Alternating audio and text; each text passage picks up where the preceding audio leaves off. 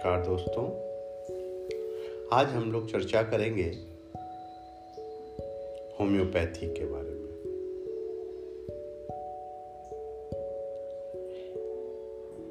दोस्तों, आपको बताऊँ कि 10 अप्रैल को एक ऐसे व्यक्तित्व का जन्मदिन है, जिसका, बल्कि मैं ऐसा कहूँगा दुनिया के इकलौते व्यक्तित्व का जन्मदिन है, जिसका जन्मदिन पूरे विश्व में मनाया जाता है, चाहे वो किसी भी धर्म को मानने वाला हो।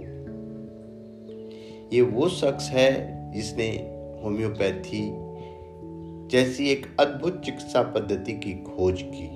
जी हाँ आज 10 अप्रैल के दिन सैम्यूल क्रिश्चियन फ्रेडरिक हनीमैन का जन्म हुआ था और आज पूरा विश्व इसे वर्ल्ड होम्योपैथी डे के नाम पर मनाता है।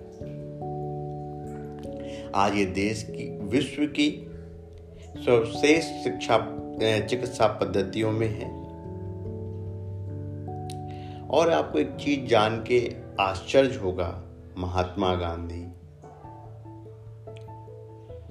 प्रिंस चार्ल्स, बल्कि पूरा ब्रिटेन का राजघराना, अमिताभ बच्चन, दिलीप कुमार, अशोक कुमार इन सभी लोगों में शत्रुघ्न सिन्हा, इन सभी लोगों में जानते हैं क्या समानता है? मदर टेरेसा, ये सभी लोग होम्योपैथी चिकित्सा पद्धति के बहुत अच्छे प्रशंसक हैं। इन्होंने होम्योपैथी चिकित्सा का आप जैसे ही बहुत लाभ लिया है। दोस्तों, थोड़ी छोटी छोटी सी जानकारी क्योंकि 10 अप्रैल को विश्व होम्योपैथी दिवस है थोड़ी थोड़ी सी जानकारी इसलिए क्योंकि आप होम्योपैथी को पसंद करते हैं, होम्योपैथी को प्यार करते हैं थोड़े थोड़े आपको जानकारी दे रहा हूँ। विश्व में होम्योपैथी, भारत देश में होम्योपैथी का जो आगमन हुआ था, वो महाराजा रंग, रंजीत सिंह के इलाज के साथ ये पद्धति हमारे देश, भारत देश में आई। लेकिन ये पॉपुलर प्रचलित हमारे कलकत्ता में हुई। कलकत्ता ने विश्व को एक से एक अच्छे होम्योपैथ दिए। इस कलकत्ता में ईश्वर चंद्र विद्यासागर का नाम आपने सुना ही होगा। सबसे पहले होम्योपैथी चिकित्सा पद्धति को शुरू करने वालों में इनका एक बड़ा ही महत्वपूर्ण नाम है। और उस वक्त राजा राम मोहन राय जैसे व्यक्तित्व भी होम्योपैथी के काफ़ी प्रभाव में आए। ये एक छोटा सा आपको ऐतिहासिक कैसे होम्योपैथी आई मैंने बताया। दोस्तों, लोगों को कई बार लगता है कि होम्योपैथी दवाई क्या, कैसे, और वो कई बार एलोपैथी से कंपेयर करते हैं। दोस्तों, ऐसा कुछ भी नहीं है। दोनों पद्धति को चाहने वाले, दोनों पद्धतियों से लाभ लेने वाले लोग हैं। एलोपैथी दवा, जैसे किसी के सर दर्द हुआ तो या कुछ हुआ एस्प्रिन कोल्ड ब्रूफेन दवा हर समय आराम से मिल जाती है।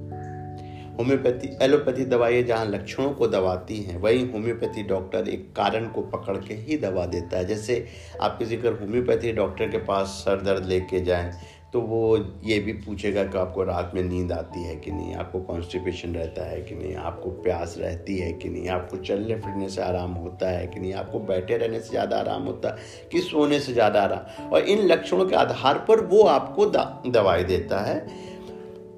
और होम्योपैथी का जो मूल उद्देश्य होता है वो किसी भी बीमारी को जड़ से समाप्त करने का, क्योंकि वो पूरे कारणों को पकड़ता है। ना कि आपके लक्षणों के मुझे सर में दर्द हो रहा, वो इस पर नहीं जाता जैसे मैंने अभी बताया, वो कारण को ढूंढता है। क्या कारण है? कोई मानसिक या शारीरिक कोई चेंजेस तो नहीं आ रहे। और कोई भी होम्योपैथी चिकित्सक जब आपको दवा देता है, जो कॉन्स्टिट्यूशनल ट्रीटमेंट देता है या कॉन्स्टिट्यूशनल मेडिसिन देता है, वो आपके मेंटल फ़िज़िकल इन्वायरमेंटल सर्कमस्टेंसेस सबको कलेक्ट करता हुआ, एक प्रॉपर पिक्चर तैयार करते हुए, उसके बाद वो आपको एक अच्छी सी दवा देता है। यही होम्योपैथी चिकित्सा पद्धति को अन्य चिकित्सा पद्धति से अलग करती है। और इसके साथ एक और अच्छी बात होती है कि होम्योपैथी चिकित्सा पद्धति की दवाइयों का क्यों नहीं साइड इफ़ेक्ट है? इसका एक बहुत साधारण और अच्छा कारण है कि होम्योपैथिक दवाइयाँ सिर्फ़ और सिर्फ़ इंसानों पर ह्यूमन बीइंग पे ही टेस्ट की जाती है। उसका किसी भी जानवर के ऊपर कोई भी टेस्ट रिकॉर्ड नहीं किया जाता। तो इस वजह से जो हमारे पास सिम्टम्स आते हैं, वो पूरी तरह से हमें पता होता है।